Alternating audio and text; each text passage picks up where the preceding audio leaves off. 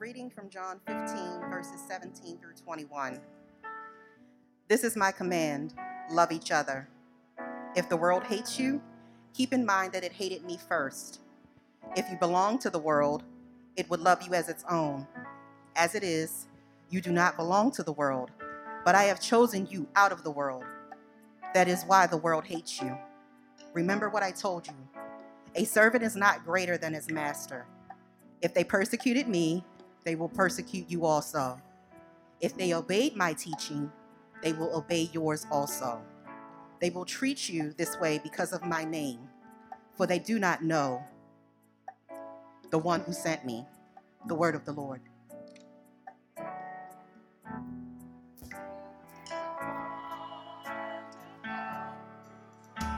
choir is singing. I want you to join them again. And would you? I'm a little undone this morning, and maybe you are too. What a week we've had, right? Around the world. And uh, as I listened to all of us sing, I was thinking of uh, the Christians in the Ukraine.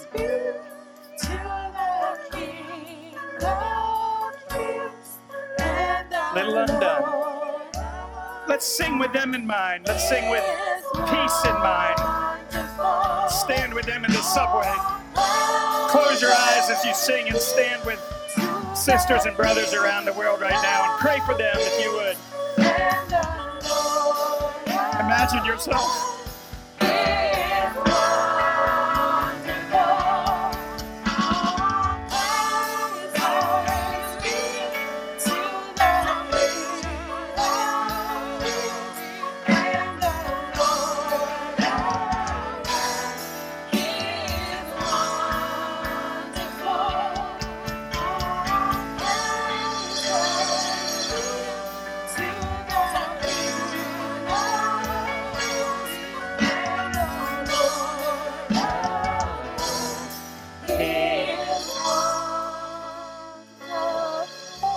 hearts and minds stayed on Jesus right now as you stand in the gap for fellow Christians around the world who are suffering.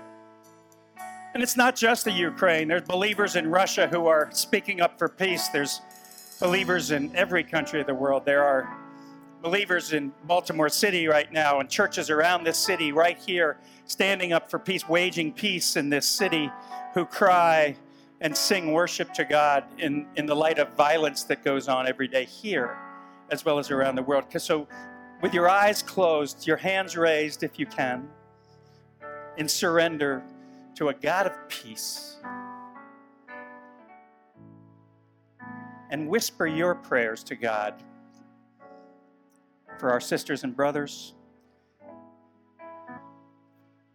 for peace in this world. Take a moment.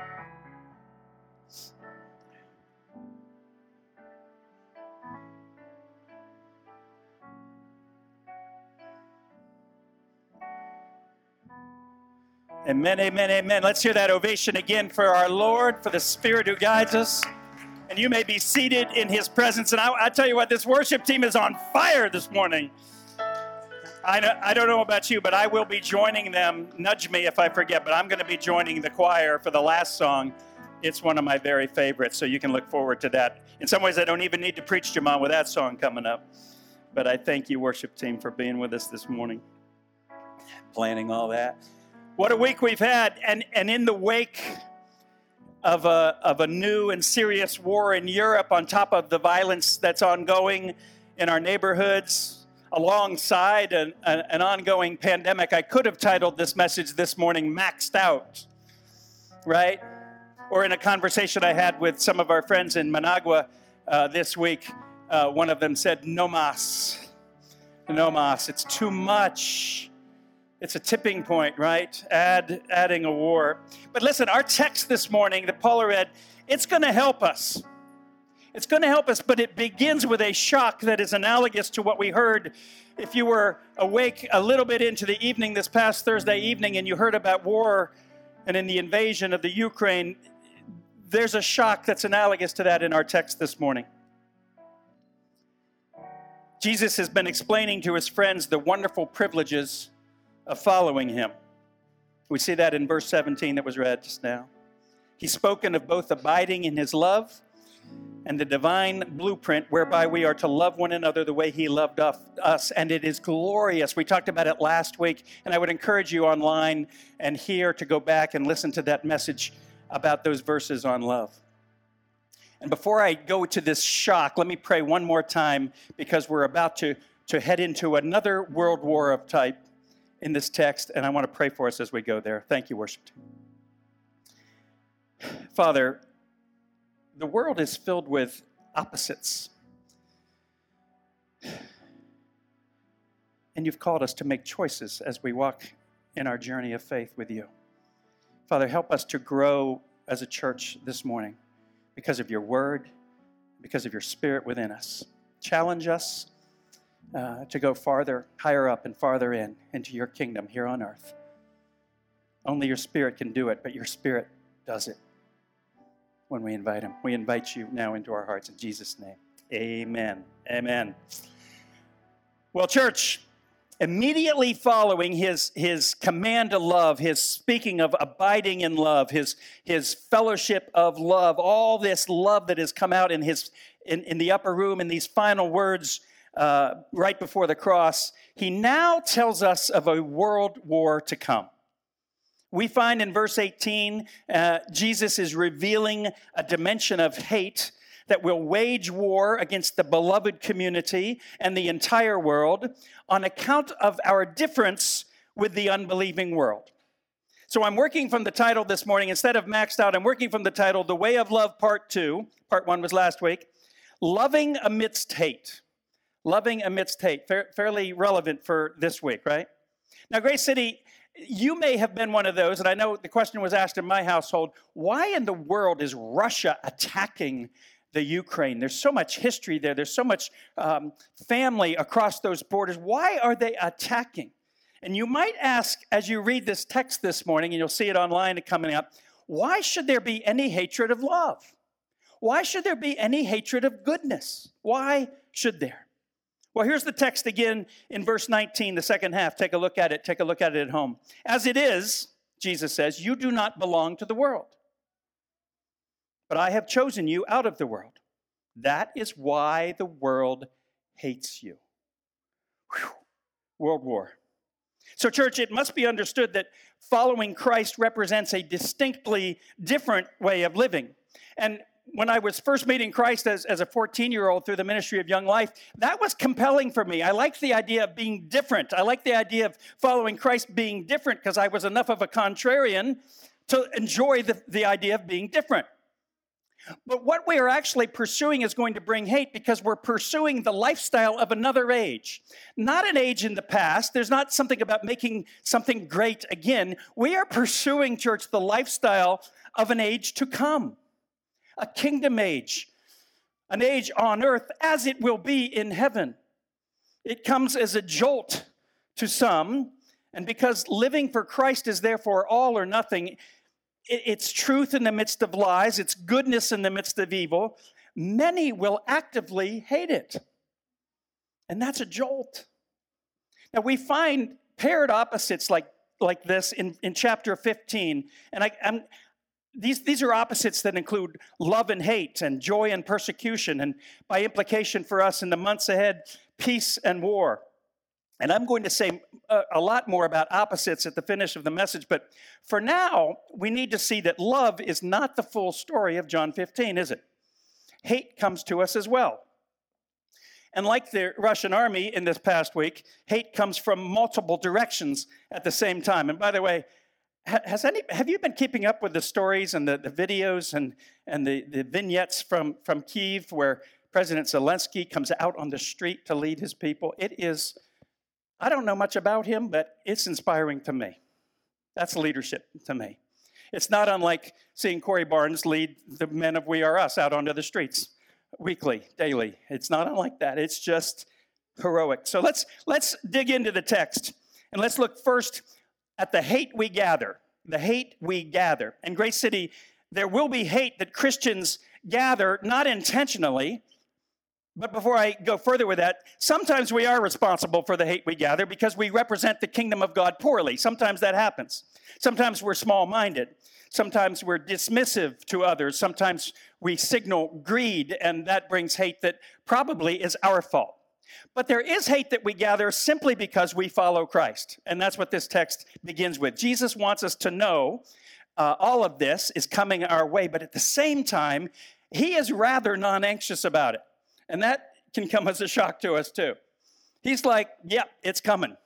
And I'll prove it to you. Look at verses 17 to 19 and 28, 23. He says, This is my command, love each other. Okay, that's finishing a section, and he immediately turns. If the world hates you, keep in mind that it hated me first, it said, he says. If you belong to the world, it would love you as its own, but you don't. You do not belong to the world, but I've chosen you. We, we learned this last week. I've chosen you out of the world. That's why the world hates you. And he goes on in verse 23 Whoever hates me hates my Father as well.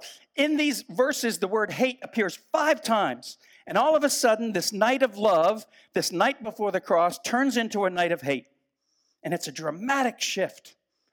The disciples who have been trying all along to understand the promises of agape love, which we broke down last week, they're now confronted with the fact that while they are loved by God, they will be hated by the world. Hard news. And it's hard news for us. He even, Jesus even owns the reasons behind why this is happening and why we ought to expect it. Look again at verse 20. Remember what I told you, Jesus says, a servant is not greater than his master. He's not protecting us from this. If they persecuted me, he says, they will persecute you also. When they hate on me, they will hate on you because they don't know me and they don't know me in you. This is a prophecy of persecution, church. Gerhard Kittel said it this way Christian suffering, then, is inseparable from the Christian life. Inseparable from the Christian life. And he's correct. We must count the cost when we decide to follow Jesus. And Jesus promised it another way a, a, few minutes later, and we'll be preaching this about a month from now, Corey. But John 16, 33. He says this These things I have spoken to you so that in me you may have peace. And we're going to come back to peace in a, minute, in a minute. In the world, he says, you will have tribulation, trouble, trials. This word tribulation is translated as pressure, squeezing, even translated as war. In this world, you'll have war, but be of good cheer. I have overcome the world. Be of good cheer. Are you of good, like when war breaks out, can you be of good cheer? It's really something, I mean, thanks a lot. He is not nearly as anxious about our trouble and trials and tribulation as we are. It's, you remember the story, perhaps, of Jesus in the boat when the storm comes up and Jesus is asleep, and the disciples, eh, and particularly the fishermen, the ex fishermen, are so scared because the storm is so severe, they think they're going to drown. And where's Jesus? He's asleep in the stern. And they go to him and they shake him and say, Don't you care? Ironic to ask Jesus if he cares. He's on the way to the cross for us. He's pretty non anxious about the trouble that comes our way. And Paul, Paul reiterates this. Look at Philippians 1:29. Paul says it this way, for to you, this is to you, this is to you, this is to me, for to you it has been granted on behalf of Christ not only to believe in him, I would settle for that, but also to suffer for his sake. Thank you very much, Paul. It's been granted to you. It's a gift to suffer for his sake. And all but one of the disciples, all but one, and many, many, many more faithful throughout history have suffered imprisonment and torture and death for the sake of following Christ, for their faith. And you should know that the horror of persecution, it still goes on in our world. Globally in 2022, Christians face astonishing discrimination around the world. One research group recently estimated that nearly 100 million people who identify as Christians are under persecution in the world today. So, Christians with a global perspective, and I hope that we will grow our global perspective, particularly in light of the events in Europe this week. If you have a global perspective, you can rightly identify yourselves as part of a persecuted people in the 21st century. But you may be thinking, and you should be thinking, that this dimension of hate may not seem very applicable to us here in America because we're not part of that 100 million in America. In our own brief history, we know little of this kind of New Testament persecution, except perhaps through hateful responses to our faith. Now, some will say that freedom and safety for Christians in America is fading fast and that persecution of Christians in America will escalate in the years ahead. Perhaps, I'm not a futurist, but I don't see it, what we're about to go through or have been through, as particularly representative of New Testament persecution today or tomorrow. We'll see. That's not to say that there are not very real incidents of discrimination and hatred toward Christianity. Some of you may have, have been um, uh, a part of that, a recipient of that. Without doubt, at times it's inconvenient to be a Christian in America. In a largely post Christian society, we should expect that. Our Christian faith is no longer automatically respected, right? But it must be said that we have a tendency as Christians, maybe particularly in America, to complain rather too easily. Are we still friends if I say that? Thank you for those questions, Corey. We are deeply sensitive in America for any perceived loss of liberty, no matter how it might serve others. We resent it for ourselves. But, but church, don't forget, Christians are those who are called to give up power, uh, deny themselves, lift up the other, and sacrifice themselves. And doing so never equates to persecution. This is our call. So be careful of the narrative that, narrative that any loss of privilege equates to persecution of the New Testament. It does not. But let's take Jesus up on his invitation to good cheer no matter, no matter the hate we gather. Be of good cheer. I've overcome it. And start focusing on things of real significance, which is loving amidst the hate. Loving, somebody say loving amidst the hate. That's our call. So, so let me say a word about hate, about hate and the dangerous impact of hate. Church, hate is the moral assassin of every moral practice. It is a killer. Hate cannot do justice. Hate never loves mercy. And filled with itself, with only with itself, it never, ever walks humbly. Are you with me? It takes a side and, and it hates every other side. It, hate has no capacity to navigate the intricacies of doing life on this planet. It is a killer, and more and more to the point, it is contagious. Hate is contagious. And Jesus is warning us about this. Hate erodes all the ties that bind a person to God and to others. It erodes those ties.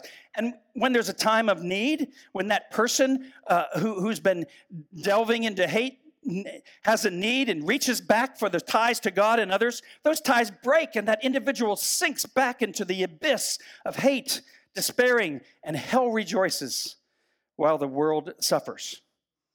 You wonder why, why you know, th- this, is, this is Judas who's about to lead the group that arrests Jesus just hours from these words. This is, this is Russia with no allies invading a neighbor. This is, this is the kind of hate that's out there in the world, and it's a killer.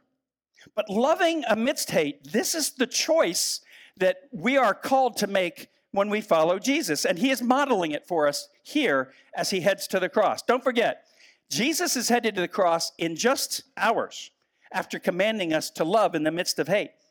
So the Bible the gospel, the church, our faith, and preeminently, church, Jesus on the cross, all of that is one great battle cry against hate in the lives of human beings. Amen? And you will never really know love until you love someone who hates you. Let me say it again.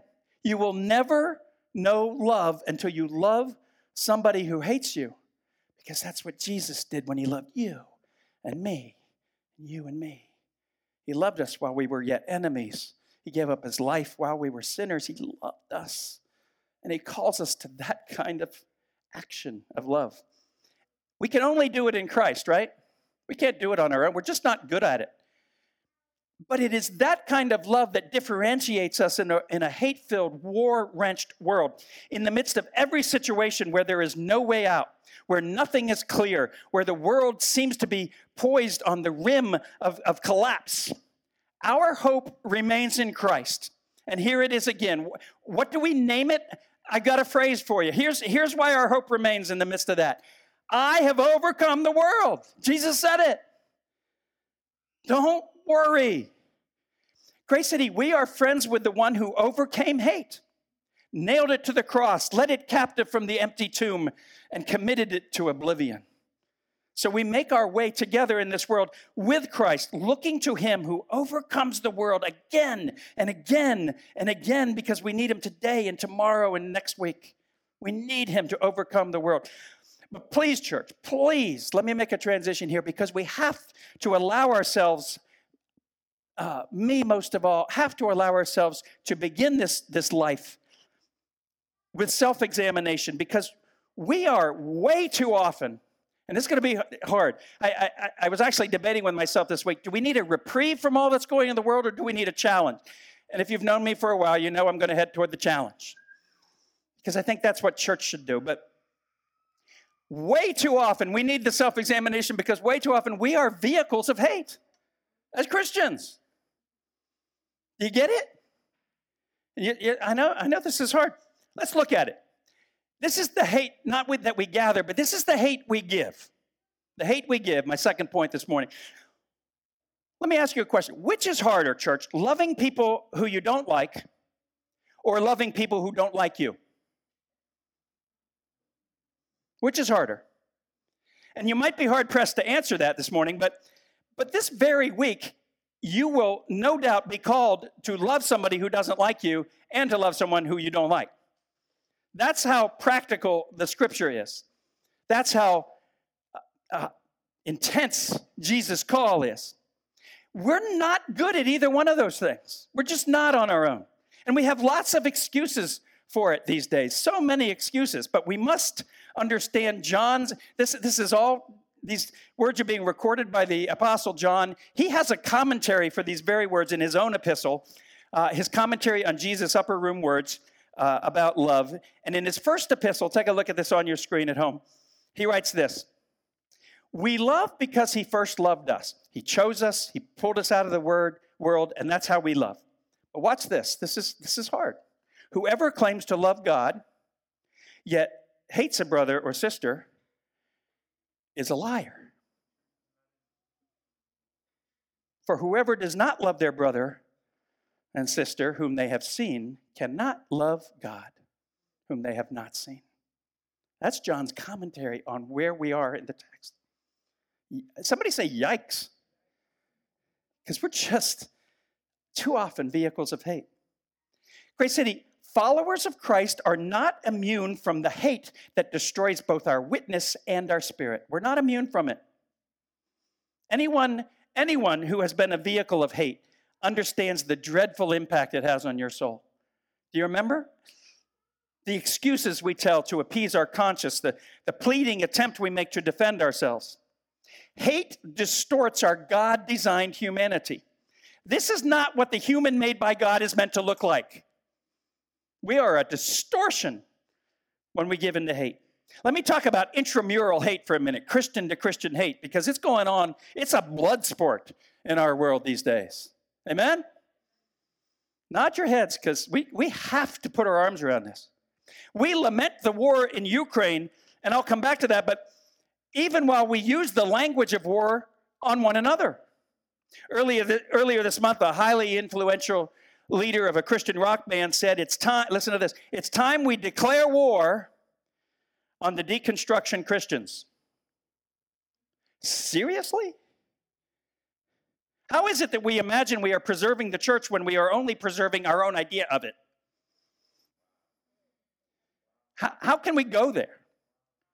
Now, I tend to translate talk about deconstruction into growth. I think it's about growing. After all, Luther, Luther was a deconstructionist. You won't see that in the literature, but he was. And he received a lot of hate for it. So too was Calvin. So too was Wilberforce. So too was Harriet Tubman. So too was Dr. King. God's most miraculous work seems to come at the point of our greatest frustration, helplessness, and despair. And that's when we grow up into Him. That's when we need Him. That's when we push the bounds of what we think we know into, into what heaven knows. The deconstructionist is the one who says, How long? How long will we stand for this? And things change. We must at least have ears, at least have ears as Christians to understand the very personal expression from anyone who talks of deconstruction. Perhaps they aren't dropouts at all, perhaps they're graduates. And we need to listen. Who knows? Let's be careful out there, Grace City. Anyone know that TV show? Hill Street Blues. Let's be careful out there. Too many Christians have become bitter and angry in the inevitable conflicts within the church. The conflicts will come. Jesus is not anxious about that. How we respond, can we love amidst the conflict? That's the call. Don't get tied up in that there's conflicts, get tied up in loving amidst them. Let's resolve to love even as we take on the battles of heaven. Ask yourself this morning, what are the Lord's battles? And here's one tool to employ that, that has helped me. Ask, ask yourself more about what you are for in your faith journey and much less about what you are against in your faith journey. Are you with me? Does that make sense? What are you for? Here's a few examples for me. I'm for justice. I'm for racial equality. I'm for the disenfranchised. I'm for the oppressed. And when I frame it that way, I'm, I more likely can be of good cheer as I take on those battles. I don't have to come out against someone, I could come out for someone. That's a tool that, that I think helps us. And it, it helps us follow Christ's example to love amidst the hate in good cheer. Let me suggest a final tool, and I, and I promised we'd think about opposites before we close John 15. And, and this is probably more speaking as a psychotherapist than a pastor, so you, can you stay with me? Um, because this issue of opposites is, is, is really important. Our text is swimming in opposites today, and I don't want us to be confused. Niels Bohr, who was a physicist, famous physicist, was a colleague of Albert Einstein, and he once told Einstein something that Einstein reported later. And here's what he said The opposite of a true statement is a false statement. But the opposite of a profound truth is usually another profound truth. The opposite of a profound truth is usually another profound truth. Grace City, that's brilliant. And one of the most life changing realizations you will ever have is if you can put your arms around exactly what he said. The opposite of a profound truth is usually another profound truth. Profound truths, every good thing exists in a state of what you've heard me call in the past a duality. Dualities are when two good things that seem to contradict demand careful thought to put them together. We see the greatest examples of such dualities in the first chapter of, of Genesis, just one after another. The voice pierced the darkness with light. It spoke five more dualities into existence and proclaimed each of the six pairs of opposites to be good light and dark, land and sea, heavens and earth, male and female, etc. Opposites, opposites, yet both good at the same time, and when paired together, creating limitless possibilities. All right? And we know this in human practice. Let me bring it down to earth for you a little more. We know this when we navigate the dualities of freedom and responsibility. You take the side of freedom, you take the side of responsibility. Which is more important? and they, they seem to conflict, don't they? Here's another one love, you be love, you be truth. Which is more important? Have a debate. But in the end, you got to put them together. Here's the best of all in our world justice, you be justice, you be mercy. How do you do justice and mercy at the same time? But it's where God puts us. One of the greatest formulations ever is Micah 6 8 when he says, Here's what the Lord requires do justice, love mercy at the same time. And the only way you get there is to walk humbly. But, church, listen to me. Not all paired opposites are dualities. Some are just pairs that oppose one another. And that's where our text centers us this morning. The love and hate that we see in John 15, they are opposites, but they're not a duality. Good and evil are opposites, but they're not a duality. Because the first leads to life and the second leads to death. These are things in life that we must constantly choose between. This is our job description in Christ. We must ask which one is good and which one is evil, and then do the good. Somebody say, do the good. The reality of war in Europe, the violence in our neighborhoods, the, the hate within America, American politics, and within our own Christian ranks, it brings this biblical question home How do we find peace when there is no peace? I'm not the first to ask that. Peace, peace, but there is no peace is the cry of the Old Testament. Because, because like love and hate and good and evil, peace and war are opposites that can never work together. In the stark choice between peace and war, the follower of Christ carries an obligation to prosecute a war with war. Not with the tools of war, but rather with the grace of its opposite. We are to wage peace. Wage peace. And I mean it that way in His name. I read a poem this morning uh, just before I got in the car to come here that said, I can't force peace on the world, but I can be a force for peace in the world. I love that. I can't remember who wrote it. I don't think I read the name. Wherever we go, church, Grace City, wherever we go, whether it's your social media platform, whether it's your presence in the city, anywhere we go in the world, when we see any kind of war, any kind of beef, any kind of quarrel, we are fully commissioned to be His agents of peace. Commissioned and given the power to do it in Christ. It is our mission to help humans love rather than consume one another. And we have to start with each other. If we can't do it with each other, we, we, can't do it. Because peace leads to life. We cannot be, we cannot, church, be neutral. We can't be neutral in this. In the same way Jesus calls us all friends, we can be no less to the world. We are friends to all and enemies to none. Friends to all, enemies to none. Because, like love and hate and good and evil, peace and war are opposites that never work together. In this stark choice between peace and war, we must wage peace. In the present crisis, Grace City, the minds of all of us are especially anxious today, this morning, with the dreadful prospects of a terrible struggle ahead. We don't know where these events are going to take us. And we will continue to lift up our Ukrainian sisters and brothers with our hands held, singing with them in the subway. They live in the midst of terror. We'll continue to, to lift our hands with our brothers and sisters here in Baltimore. We'll lift our hands with our Russian friends too, right? Particularly those who, who are lending their voices to peace, and there's many. We will walk the streets of our city waging peace for a generation or more, the next generation, whatever it takes, right, Corey? We'll, we'll, we'll walk the streets with our hands held in surrender, saying, Peace, peace, sisters, peace, brothers. We will plead to God in the midst of all of it, send peace in our days. This is our job. There's going to be so many differing perspectives.